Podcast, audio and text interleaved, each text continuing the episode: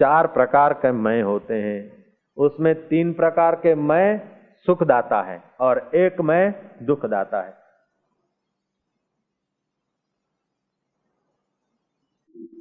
एक मय वाले लोगों की संख्या बहुत है। एक मय वाले करीब साढ़े तीन अरब पृथ्वी पर है।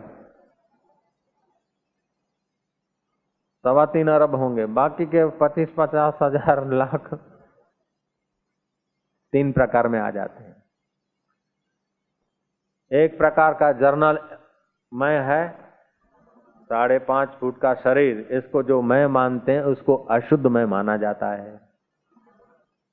फिर बोलते हैं, मैं भगवान का दास हूँ, भगवान सर्वव्यापक सर्वशक्ति माने में उसी का बच्चा हूँ। ये भी कल्याणदायी है। उससे बढ़िया सुंदर मैं है कि मैं आत्मा हूँ। ये तीसरी प्रकार का है। चौथी प्रकार का मैं पर ब्रह्म हूँ, आत्मा और परमात्मा, दोनों एक। सर्वव्यापक जो चैतन्य, वो मैं हूँ। ऐसा जिस ज्ञानी को अनुभव हो गया, अब वो किससे ममता करेगा?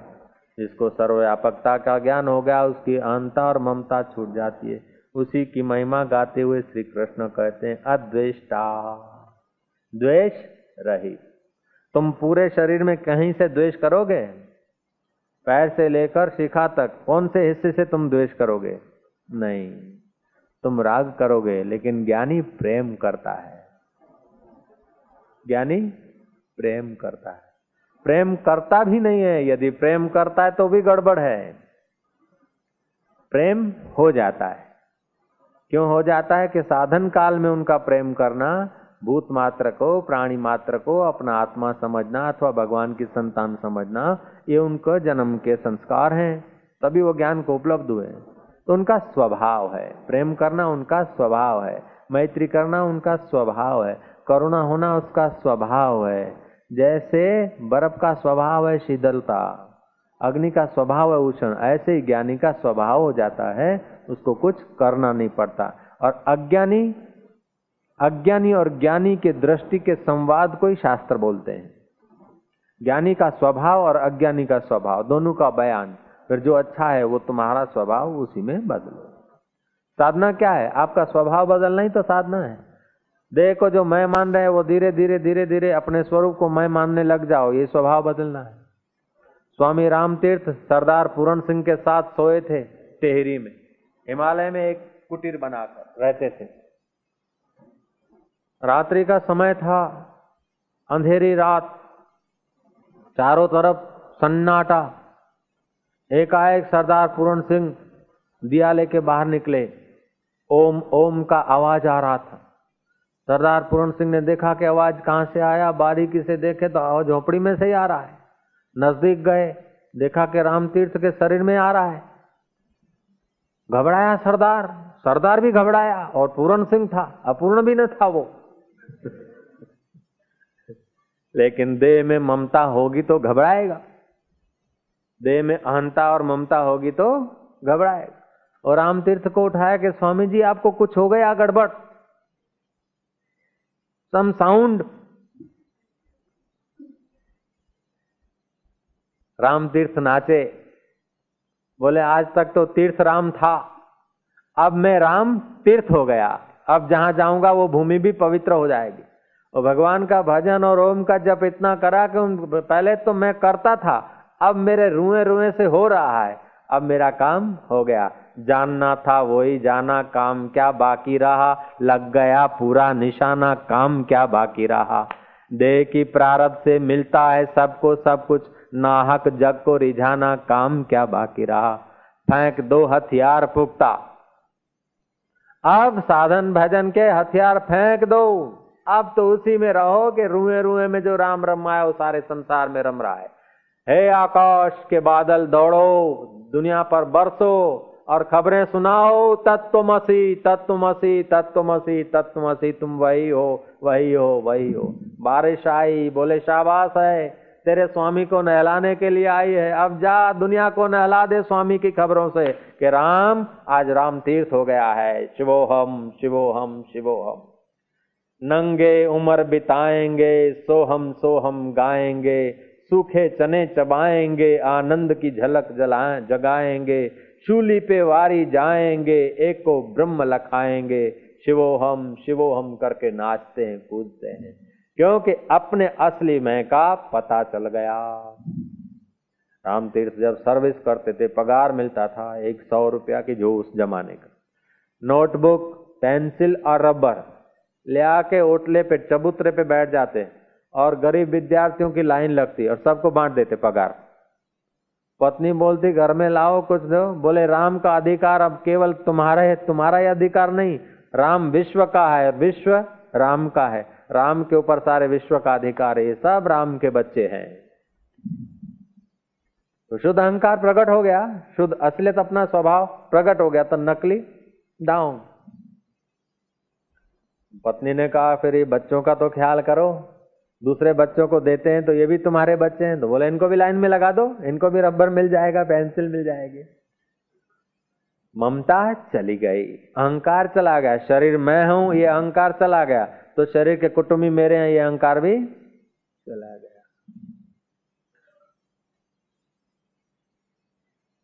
ओम ओम ओम।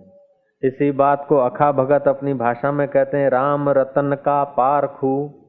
धरती का सा स्वभाव। जिसने राम रतन को जान लिया, अपने चैतन्य को जान लिया, उसका धरती जैसा स्वभाव होता है। धरती को कोई खोदता है तो भी चुप है। कोई इमारत बनाता है तो चुप है। कोई पूजन करता है तो भी चुप है। वो धरती अपने स्वभाव में ऐसे ही जिसने अपने आप को जान लिया, वो अपने स्वभाव में है। अल्प में अवलंब का वैराग होवे चाह। अल्प में, छोटे से अपने आप के घर में, उसकी इतनी प्रति है कि सारा जगत में से उसका राग चला गया। ज्ञानी का आकृति में राग नहीं होता, आकृति और वृत्ति वृत्ति और कृति, ये सब अंतकरण के धर्म है, प्रकृति के धर्म है। ज्ञानी इन सबसे न्यारा होता है, उसलिए सबका प्यारा। सबका प्यारा, ज्ञानी का शरीर न हो सकते सबका प्यारा ज्ञानी का विचार न हो सके, लेकिन ज्ञानी अपने आप को ब्रह्म मानता है तो ब्रह्म को तो सब चाहता है, आनंद को सब चाहता है, सेठ भी आनंद चाहता है, नौकर भी आनंद चाहता है, चिड़िया भी आनंद चाहता है, बाज भी आनंद चाहता है, सिंह भी आनंद चाहता है, सिंहण भी आनंद चाहती, सब आनंद चाहता है। तो आनंद ही ब्रह्म है। परमात्मा का स्वभाव क्या है कि आनंद स्वभाव? वो अपने शुद्ध आनंद में जाग जाता है ज्ञान। कब जागेगा? साधक कब जागेगा? कि अद्वेष होगा। जब छोटी छोटी बात में द्वेष होएगा तो शक्तिहीन हो जाएगा।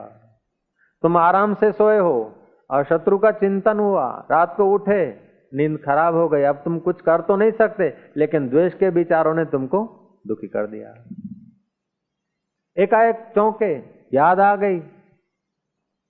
मित्र की। आप तो मित्र से मिल नहीं सकते हैं लेकिन मित्र की याद में रोए। जय राम। तो उसकी या मित्र भी रुलाता है, शत्रु भी रुलाता है। तुम्हारा चैन, मित्र और शत्रु दोनों अनुकूलता भी रुलाती है और प्रतिकूलता भी रुलाती है। तो जगत का सुख, दुख तो दुख है, लेकिन जिसको सुख मानते हो, वो भी दुख देता है। तो ज्ञानी समझता के सुख और दुख, ये वृत्तियाँ पैदा करता है। सुख दुख की इच्छा छोड़कर सहज में रहता है। हम राज़ी हैं उसमें जिसमें तेरी रजा है, न आरज़ू है, न जुस्तजू है। तीर्थ नाए एक फल।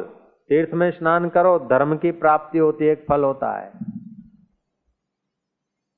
संत मिले फल चार। संत का सानिध्य करो तो चार द्वार खुल जाते। धर्म, अर्थ, काम और मोक्ष। और जब संत के द्वारा सत्संग मिल जाता और संत सत्यत्व को उपलब्ध है, ऐसे संत मिल जाते हैं सदगुरु रूप में तो तो अनंत फल मिलता है। जिस फल का अंत न हो तो अंत किसका नहीं होता है? देह का अंत होता है, धन का अंत होता है, सत्ता का अंत होता है, मित्र का अंत होता है, शत्रु का अंत होता है, प्रमोशन की खुशी का भी अंत होता है।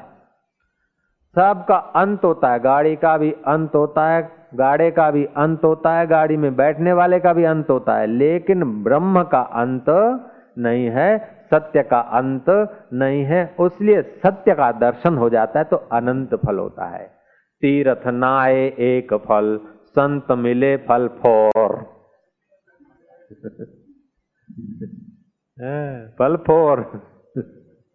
तीर्थ नाय एक फल, संत मिले फल चार। सदगुरु मिले अनंत फल अनलिमिटेड अनंत फल, कहत कबीर विचार। जप करने से पवित्रता आती है, रजतमो गुण नाश होता है सत्व गुण बढ़ता है, बहुत पुण्य होता है। जप करने की अपनी विधि होती है। जप करने से ऐसा नहीं कि वो कोई मंत्र, तुमने मंत्र किया और कुछ बरसात हो जाएगी रुपयों की? तुमने मंत्र किया और अनुकूलता की बारिश हो जाएगी, कुछ जादू हो जाएगा। तुम मंत्र नहीं करोगे तो कुछ गड़बड़ हो जाएगा। नहीं, मंत्र करने वाला व्यक्ति के चित्त में वो अंतर्यामी प्रेरणा, ऐसी प्रेरणा देता है, मंत्र जप करने वाले व्यक्ति को सुख प्राप्त हो, उस प्रकार की प्रेरणा देता है। और जो जैसा तैसा आता है, वो खाता है, आता है, वो करता है, उसको ऐसी प्रेरणा देता है कि दुख के खड्डे में पड़ता मंत्र जपने से अंदर से सदप्रेरणा मिलती है। प्रवृत्ति करने में थोड़ी मेहनत से ज़्यादा लाभ हो जाता है। और जप तप नहीं करने से अंतर्यामी की प्रेरणा ठीक से हम नहीं पा सकते। शास्त्र में लिखा है कि पुण्य कर्म तुम्हारा हाथ पकड़ के नरक में नहीं ले, स्वर्ग में नहीं ले जाता। और पाप तुम्हारा पैर पकड़ के नरक में नहीं ले जाता। लेकिन पुण्य तुम्हारा बढ़ता है तो अंदर से प्रेरणा ऐसी देता कि तुम अच्छे रास्ते पर और आगे जाते हैं। और पाप बढ़ता है तो प्रेरणा ऐसी देता कि मैंने पीना सीख लिया, पीना सीख लिया तो जेब काटना भी सीख लिया तो जेल में जाना भी सीखोगे। श्री राम। तो शुभ कर्म दिखता छोटा है, लेकिन उसका कड़ी बहुत विराट से जुड़ी है। अशुभ कर्म भी दिखता है, प्रारंभ में छोटा, जरा सा सिगरेट पी ली, क्या फ़र्क पड़ता है? भैया, एक बीड़ी पीने से छह मिनट उम्र डाउन हो जाती। तमोगुण होता है इसमें। विश्व की विख्यात डॉक्टरों को पढ़ाने वाले कॉलेज ने कहा, एक बीड़ी पीने से छह मिनट उम्र नाश होती है। एक माला समर्थ रामदास ने कहा, एक माला जप करने से शरीर में जो वाइब्रेशन क्रिएट होते, एक माला जप करने से वो वाइब्रेशन नाश हो जाते। समर्थ रामदास दक्षिण भारत में घूमते घामते कहीं चतुर्मास कर रहे थे। रामायण की कथा सुनाए जा रहे थे भक्तों को। भक्तों की भीड़। और राम, रामदास कथा कर रहे हैं रामायण की। जितना पवित्र व्यक्ति भगवान की चर्चा करता है, उतना उस चर्चा में ज़्यादा आनंद आता है। लोग सुनने को इकट्ठे हुए, जी महाराज हाँ महाराज, करते हुए लोग सुने जा रहे हैं। रामायण की कथा करने वाले वक्ताओं को पता है, श्रोताओं को भी थोड़ा पता है कि जब रामायण करा जाता है तो फिर जजमान अथवा श्रोता की जगह एक खाली रखनी पड़ती है और हनुमान जी को खास श्रोता बनाया जाता है। तो सूक्ष्म रूप से आकर हनुमान जी भी श्रवण पान करते हैं, यदि कोई वक्ता पवित्र सात्विक हो तो। तो हनुमान जी भी आगे कथा सुनने को। समर्थ रामदास कथा किए जा रहे जब कथा का प्रसंग आया कि अशोक वाटिका में हनुमान जी गए, अशोक वाटिका में फूल खिले थे, बड़े सुंदर सफ़ेद सफ़ेद फूल खिले थे। अशोक वाटिका में इतना सौंदर्य था, इतना फूल थे, इतना ऐसा था, बाग बगीचा था, फल से लदे हुए पेड़ थे, इतना सब कुछ होते हुए भी दुष्ट रावण की वृत्तियाँ दुष्ट थी तो सब उजाड़ करा दिया। हनुमान सुनता है कि अशोक वाटिका का बयान और तो सब ठीक कर रहे हैं। रामायण की कथा भी बाबा जी सुंदर करते हैं, लेकिन बोलते हैं कि फूल सफ़ेद थे, फूल तो लाल थे, अब क्या? ये महाराज गलती कर रहे हनुमान जी प्रकट हो गए, संकल्प करके शुद्ध आत्मा संकल्प करके प्रकट हो सकते हैं, असंकल्प से अदृश्य भी हो जाते हैं। प्राणमय बॉडी होता है, सूक्ष्म बॉडी, प्राणमय बॉडी। हनुमान ने कहा कि महाराज, आप गलती कर रहे हैं। अशोक वाटिका में फूल लाल थे। समर्थ बोलते, तेरे को क्या पता, सफ़ेद थे? बोले, महाराज, मेरी तो बात है, मैंने ही तो देखे थे। मेरे को कैसे पता नहीं? समर्थ ने कहा, तेरे को पता नहीं बाबा, फूल सफ़ेद थे। लोगों को कहा, सफ़ेद थे, तुम लाल मत मानना। हनुमान ने कहा, मैंने देखा अपनी आँखों से, महाराज, अब मधुर कला बढ़ गया, झगड़ा बढ़ गया, कथा कहती है। दोनों गए भगवान राम जी के पास। हनुमान कहता कि लाल फूल थे और ये महाराज बोलते सफ़ेद थे। रामचंद्र जी मुस्कुराए, बोले, नहीं नहीं, महाराज, जो बोलते सच बोलते, गुरु कभी झूठ नहीं बोलते। बोले, भगवान, गुरु झूठ नहीं बोलते, लेकिन सेवक भी झूठ नहीं बोलते मैंने देखा आँखों से। बोले, हनुमान जी उस समय रावण ने बदमाशी की थी तो तुम्हें क्रोध था और तुम्हें क्रोध था। रावण के प्रति द्वेष था, उसलिए तुमको ठीक नहीं दिख रहा था। लेकिन ये संत हैं अद्वेष्टा सर्वभूता नाम इनको ठीक दिख रहा था, जैसे भूलते ऐसे दिख रहे थे, लेकिन तुमको आवेश था। आवेश में वस्तु ठीक नहीं दिखती, द्वेष में वस्तु ठीक नहीं दिखती, राग में वस्तु ठीक नहीं दिखती है। राजा भोज के द्वार पर एक भंगण झाड़ू लगा रही थी। राजा भोज बाहर निकले। खुश नसीब थे। गले में हार था। बोले, ले, किसी बच्चे को सुंदर में सुंदर बच्चा जो हो, उसको पैरा देना। और जो सुंदर बच्चा तुझे सारे नगर में देखे, उसी को पैराना ऐसा नहीं तो अपने पास रखे। मंगण घूमी सारा गाँव। आखिर थक गई, कोई सुंदर बच्चा नहीं दिखा। दूसरे दिन जरा काला कलूटा, मुँह पे इतना चाटा और नाक में से लींट बरस रहे थे। उस बच्चे के गले में हार पड़ा था वो बच्चा ले आए, बोले, महाराज, लो। बोले, इस बच्चा ये सुंदर लगा। बोले, महाराज, मैं सारा गाँव घूमी, कोई सुंदर बच्चा नहीं दिखा। मुझे ये बहुत बच्चा सुंदर लग रहा है। बोले, किसका? है बोले, मेरे कुक से पैदा हुआ है। ममता है। ममता में और से अन्याय हो जाता है और जहाँ ममता होती है, वहाँ नमता दिया जाता है, कर्म बन जाते हैं, श्री राम। निर्ममो, निरअहकार। अप्सरा पर दोनों लालायित हो गए थे। पहलाज का पुत्र और बृहस्पति का पुत्र कौच दोनों उससे शादी करना चाहते थे। उस अप्सरा ने कहा कि अब तुम दोनों में जो श्रेष्ठ हो, विद्वान, गुणवान, यशस्वी, ओजस्वी, तेजस्वी, मैं उससे ब्याहूँगी।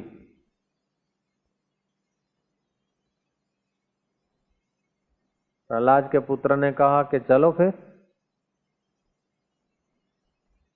बृहस्पति के पुत्र ने कहा, चलो तुम। तो प्रहलाद के पुत्र को पता था कि राजा हमारा बाप है। सारे दैत्य कुल का सम्राट है। हम कुछ श्रेष्ठ हैं। विरोचन कुल में पैदा हुए हैं। बलि ने इतना दान किया, उसको अपना गर्व था। बृहस्पति के पुत्र को अपना गर्व था कि देवों का राजा इंद्र, उसका गुरु बृहस्पति, उसका मैं पुत्र हूँ। कोच और कोच में अपनी योग्यता थी। बोले, न्याय किससे कराएँगे? बोले, पहला से ही कराओ। बोले उस महिला ने कहा, अप्सरा ने। कि जो अच्छा होगा उससे तो वरूँगे, और जो हार गया, उसको मृत्युदंड। तैयार। उसका गला काटेगा। बोले, ठीक। गए पहलाज के पास कोच भी गया, और पहलाज का पुत्र भी गया। पहलाज के पुत्र ने कहा कि पिताजी, हम दोनों में बल में, विद्या में, बुद्धि में, यश में, गुण में, खानदान में कौन श्रेष्ठ है? पहलाज ने कहा कि अब तुम दोनों में श्रेष्ठ तो कच है। बृहस्पति का पुत्र है। तू मेरा पुत्र है, वो बृहस्पति का पुत्र है। शादी उसकी होगी।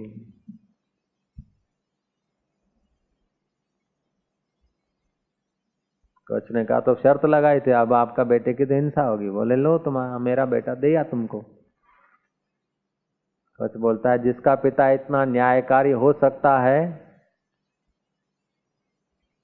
ममता रहित हो सकता है, राग रहित हो सकता है, उसके बेटे को मारकर मेरे को ब्रह्म हत्या नहीं करनी है, क्योंकि तुम्हारी भी ब्रह्म दृष्टि है, तुम्हारी भी समता की दृष्टि है। मैं तुमको प्रणाम करता हूँ, दैत्य कुल में होते हुए भी तुम देवताओं से भी पूजनीय हो। ऐसा ऐसा न्याय करके गए इस पृथ्वी पर लोग। बात समझ में आ गई? अद्वेष था। मैत्री थी, करुणा थी, निर्ममता भी थी। यदि ममता होती तो ऑर्डर दे देते। बृहस्पति का पुत्र is nothing my son is all is all कह देते। आज का कोई न्याय करने वाला होता तो अपने बेटे का सबसे बढ़कर, जैसे वो मंगन ने किया, ऐसा करता। भगवान बोलते हैं, वो साधक के लक्षण नहीं, ज्ञानी के लक्षण नहीं। ज्ञानी के, साधक के लक्षण है, अद्वेष्टा सर्वभूतानम भगवत गीता बारवा अध्याय तेरवा श्लोक है। अद्वेष्टा सर्वभूतानाम मैत्र करुणा एवच, निर्ममो निरंकार सम दुख सुख क्षमे। दुख सुख में सम रहे, ममता रहित हो जाए, अहंकार रहित हो जाए। वशिष्ठ जी राम जी को कहते हैं ये जगत कैसा है कल्पना का खेल है। बिना कल्पना के जगत की कोई घटना आप देख नहीं सकते। बिना कल्पना के आप दुखी नहीं हो सकते। ईश्वर ने तुम्हें बड़ी स्वतंत्रता दी। जब तक तुम हस्ताक्षर नहीं करते, तब तक तुम दुखी नहीं हो सकते। जब तम तक तुम उद्विग्न नहीं होते, तब तक तुम अंधे नहीं हो सकते। जब तक तुम क्रोधी नहीं होते, तब तक तुम अंधे नहीं हो सकते। जब तक तुम कामी नहीं होते, तब तक तुम अंधे नहीं हो सकते। तुम्हारे को स्वतंत्रता दी ईश्वर ने। ये जगत वृत्तियों का खेल है। हे राम जी, ये जगत दाव ने बच्चों को सुना एक कहानी जैसे। एक शून्य नगर था। ध्यान देना। एक शून्य कोई बसता नहीं था। उस शून्य नगर का राजा महाप्रतापी था, जिसने जन्म नहीं लिया था। उसको तीन बच्चे थे। दो का तो जन्म ही नहीं हुआ और एक गर्भ में नहीं आया था। उन तीनों बच्चों ने सैर करना चाहा। और तीनों गए गए गए, लांगते गए, बाजारें देखते गए, शून्य नगर की बाजारें। कौन से बच्चे देखते गए? दो पैदा नहीं हुआ और एक गर्भ में नहीं आया। और रास्ते में हाथी देखा, जिसके पृथ्वी पे पैर न थे, रास्ते में दिखा। ध्यान देना, बच्चों को सुनाई जा रही है। एक था राजा फिर ऐसा था ऐसा माया धाव नहीं सुनाती जाती है, ऐसा बड़बड़ाती जाती है, कहानी बनाती जाती है। तो बच्चों को सत्य हो वास्ती है। यदि थोड़ा विवेक का आसरा ले तो समझ जाते हैं कि ये तो खाली हमको फुसला रही ऐसे ही तुम थोड़ा विवेक का आसरा लेते हो तो ये प्रकृति रूपी धाव तुमको फुसलाती रहती है, तुम्हें पता चल जाए। हाँ कह दो ना। जगत की कहानी ऐसी है अञा अर्ट माँ नंढड़ी आहियाँ, नेठ त माँ वॾड़ी थींदसि, माइट मुंहिंजो मङणो कराईंदा, जवान जॾहिं माँ थींदसि। पोइ शहनायूं ईंदियूं, पोइ घोट ईंदो माँ वना में वेहंदसि। पोइ फेरा पाईंदसि, घोट जे घर वेंदसि, पोइ माँ ॿार ॼणींदुसि हुननि जो नालो बीजल रखंदसि। बीजल रांदि में रूंधल हूंदा, माँ उन्हनि खे सॾड़ा कंदसि। रड़ियूं ज़ोर सां कंदुसि, बीजल बीजल बीजल हो घर के लोग जग गए। श्री राम जगत की कहानी ऐसी है, बस कल्पना के सिवा जगत दिखेगा नहीं। मकान मन में है, मन में आकृतियाँ है। आकृतियों को, वृत्तियाँ है मन में, वृत्तियों को आकृति में लाया, मकान बड़ा बन गया और हम छोटे बन गए। लेकिन इतना लंबा चौड़ा मकान बनाने की वृत्तियाँ तो तुम्हारे अंदर थी ना। और वृत्तियाँ पैदा करने वाले तुम थे तो वृत्तियों से भी बढ़कर तुम हो। उन वृत्तियों ने आकृतियाँ बनाई। अब आकृति बड़ी हो गई और तुम अपने को छोटे मान दे देख लो जगत का हाल।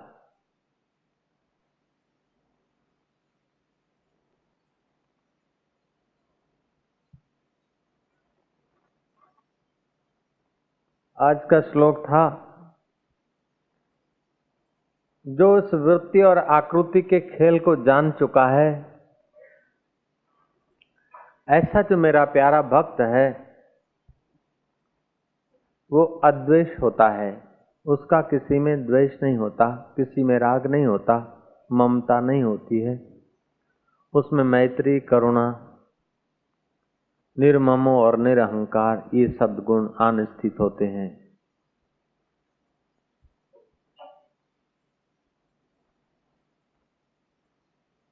जीवन इतना बारीक है, उसको जरा सा देखो। तो सारी कल्पनाओं के मैल स्थगित हो जाते हैं। जो मित्र थे, शत्रु हो जाते। जो अपने थे, वे पराये हो जाते। जो पराये हैं, वे अपने पने के आश्वासन देते हैं। लेकिन देखो तो केवल कल्पना के सिवा और कुछ नहीं। रात को सो जाओ तो कुछ नहीं। आपका विचार दूसरी जगह चला जाए तो कुछ नहीं। विचारों का पुंज मन है। और मन जब इंद्रियों के द्वारा क्रिया करता है और क्रिया का जब क्रियाकलाप दिखता है तो उससे प्रभावित होकर अपने को छोटा मानता है, उनको बड़ा मानता है। लेकिन तुम बहुत बड़े हो, तुम्हारे मन से भी तुम बड़े हो। मन आभास भाष्य नहीं है। मन दृश्य भाष्य नहीं है आभास्य भाष भी नहीं है। बात जरा सूक्ष्म चलती है। मन साक्षी भाष्य है। मकान मन को नहीं देख सकता है। तुम्हारी हर मिलकत मन को नहीं देख सकती है। आभास भी मन को नहीं देख सकता है। मन को देखता है जब मैं देखता हूँ। मन को मैं देखता हूँ, तू नहीं देख सकता। जब मेरे मन का देखना है तो मैं ही दे सकता, देख सकता हूँ। तो जो दिखता है वो छोटा होता है और जो देखता है वो बड़ा होता है। देखने वाला बड़ा होता है। कविता कवि से छोटी होती है, चित्र चित्रे से छोटा होता है। सुपारी दुकानदार से छोटी होती है। उठा के रख दी, दो बोरी सुपारी के, उठ ऑर्डर दे दिया, दो। दस बोरी सुपारी, दो। और दस बोरी का थप्पा लंबा देखता है और ऑर्डर करने वाला छोटा दिखता है। लेकिन फिर भी ऑर्डर करने वाला शरीर नहीं, ऑर्डर करने वाली एक वृत्ति है। तो वृत्ति जिससे उठी वो और बड़ा है। ठीक है ना? तो वृत्ति का दृष्टा वृत्तियों से बड़ा है। वृत्ति आकृति में आती तो आकृति बड़ी हो जाती है और वृत्ति जहाँ से निकलती है वो आदमी छोटा दिखता है, वृत्तियाँ छोटी दिखती है। लेकिन जिसको दिख रही है बड़ा थप्पा भी दिख रहा है, शरीर भी दिख रहा है, वृत्ति भी दिख रही है, वो सबसे बड़ा ज्ञान स्वरूप है। उस ज्ञान स्वरूप में स्थिति नहीं होती है तो जगत एक धाव की कहानी के मुताबिक अपने अंतकरण में ठोस हो जाता है। मैंने बताया था ना कि सौ बार आप चिंतन करो कि आदमी बहुत बुरा है, क्या पता क्या कर डाले, क्या पता कैसा है तो उसके प्रति आपका द्वेष होने लगेगा। सौ बार विचार करो, ये आदमी बहुत सज्जन है अच्छा है तो आपका राग होने लगेगा। लेकिन बुद्ध पुरुष जो है, वो राग भी नहीं करता, द्वेष भी नहीं करता, क्योंकि वो वृत्तियाँ करता नहीं, वृत्तियों को देखता है।